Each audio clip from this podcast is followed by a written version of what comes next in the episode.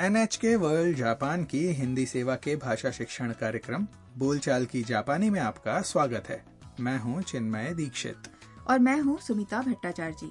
तो आइए मजे से सीखें जापानी भाषा आज 46वें पाठ में सीखेंगे कई विशेषताएं एक साथ बताना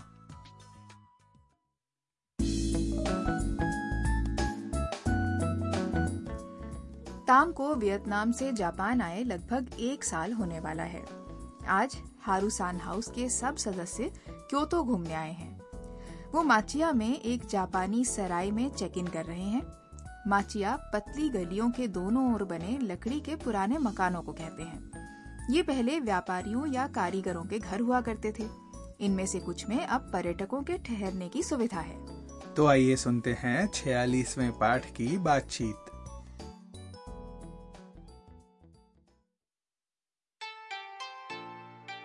さあ着いたよごめんくださいおいでやすお部屋はこちらですわあ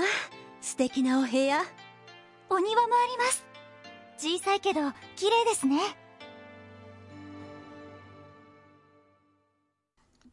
अब इस बातचीत को फिर से हर वाक्य के अर्थ के साथ सुनते हैं माचिया के सामने पहुंचकर काइतो ने कहा さあ着いたよ चलो पहुंच गए मिया ने माचिया का खिसकाने वाला दरवाजा खोला और कहा ごめんください माफ कीजिए होटल की मालकिन ने क्योतो की बोली में उत्तर दिया おいでやす पधारिए उसके बाद वो ताम और उसके साथियों को उनका कमरा दिखाने ले गई お部屋はこちらです आपका कमरा इस तरफ है वो पारंपरिक जापानी शैली का कमरा था कमरा देखते ही मिया खुश होकर बोली わあ素敵なお部屋 वाह बहुत अच्छा कमरा है ताम ने भी कहा お庭もあります बगीचा भी है 小さいけど綺麗ですね छोटा लेकिन सुंदर है लगता है ताम और उसके साथियों को कमरा बहुत पसंद आया और आए भी क्यों ना क्योतो के माचिया लंबे और संकरे होते हैं अंदर बहुत सारे कमरे होते हैं और छोटा सा सुंदर बगीचा भी होता है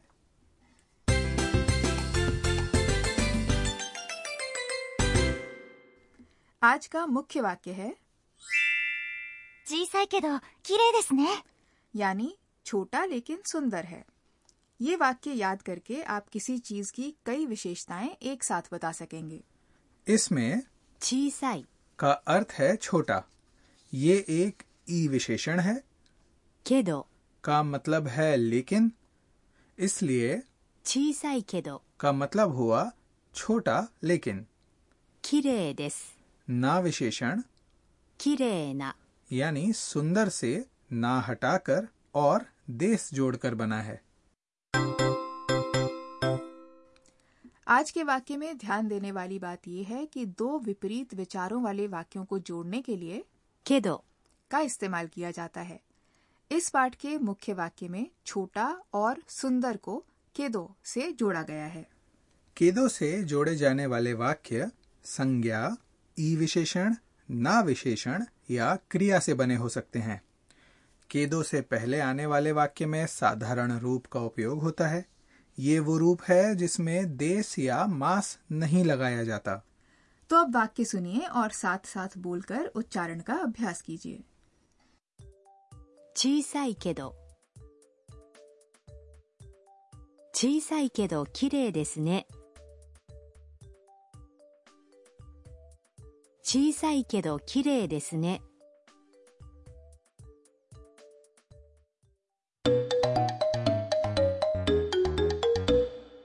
अब एक छोटी सी बातचीत सुनते हैं जिसमें दो महिलाएं ऑनलाइन यात्रा वेबसाइट से होटल चुनने की कोशिश कर रही हैं このホテルはどうですかうーん、綺麗だけど高いですね。 और अब समझ लेते हैं इसका अर्थ पहले एक महिला ने दूसरी महिला से पूछा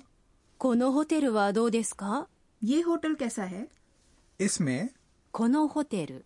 का अर्थ है ये होटल और どう एक प्रश्नवाचक शब्द है जिसका अर्थ है कैसा इसके बाद दूसरी महिला ने उत्तर दिया うーん綺麗だけど高いですね हम्म सुंदर लेकिन महंगा है うーん का उपयोग तब किया जाता है जब आपको निर्णय लेने में परेशानी हो रही हो 綺麗だけど बना है ना विशेषण 綺麗な यानी सुंदर से इसमें 綺麗だ है 綺麗です का साधारण रूप और उसमें जुड़ा है के दो ना विशेषणों और संज्ञाओं का साधारण रूप बनाने के लिए दिस हटाकर दा जोड़ा जाता है उसके बाद केदो लगाने से बनता है दा केदो तो वाक्य सुनिए और उच्चारण का अभ्यास कीजिए 綺麗だけど綺麗だけど高いですね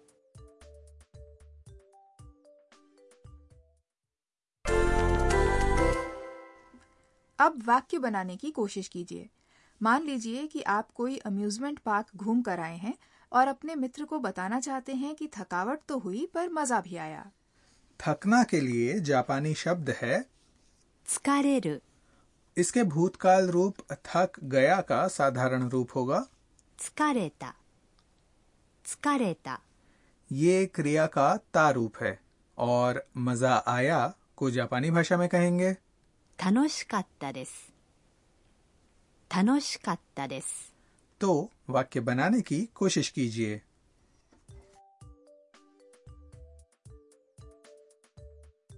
疲れたけど楽しかったです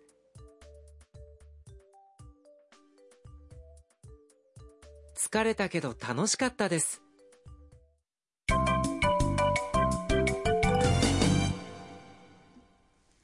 और अब बारी है आज के सहज वाक्य की जो मिया की पंक्ति है आप भी याद कर लीजिए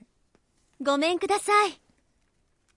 ごめんください का अर्थ है माफ कीजिए ये किसी के घर के अंदर जाते समय बोला जाने वाला अभिवादन है घर के बाहर से अंदर के लोगों को आवाज लगाने के लिए इसका उपयोग करते हैं तो सुनिए और उच्चारण का अभ्यास कीजिए ごめんください और अब आज की बातचीत एक बार फिर से सुन लेते हैं さあ着いたよごめんくださいおいでやすお部屋はこちらですわあ素敵なお部屋お庭もあります小さいけど綺麗ですね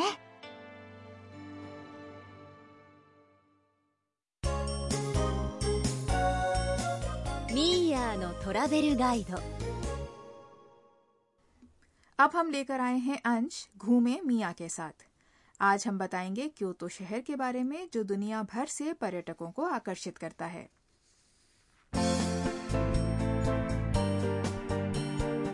क्योतो में बहुत सारे आकर्षक दर्शनीय स्थल हैं, जिनमें सैकड़ों साल पुराने मंदिर श्राइन किले और बाग बगीचे शामिल हैं। जैसे कियोमिजुदेरा मंदिर पहाड़ी से निकले हुए मुख्य भवन के मंच के लिए मशहूर है युआनजी मंदिर में पत्थरों से बना अद्भुत बगीचा है फुशिमी इनारी ताइशा श्राइन में एक के बाद एक लगे द्वारों से सुरंग सी बनी हुई है और निजो जो किले के अंदर की सजावट बहुत आकर्षक है क्योतो तो पैदल घूमने के लिए भी बहुत अच्छी जगह है वहाँ दोनों तरफ माचिया की कतारों वाली गलियों में या फिर नदी के किनारे आराम से टहलना बहुत अच्छा लगता है जापानी मिठाई खाने के लिए पारंपरिक कैफे में जाने में भी मजा आता है क्योतो से आप कभी ऊबेंगे नहीं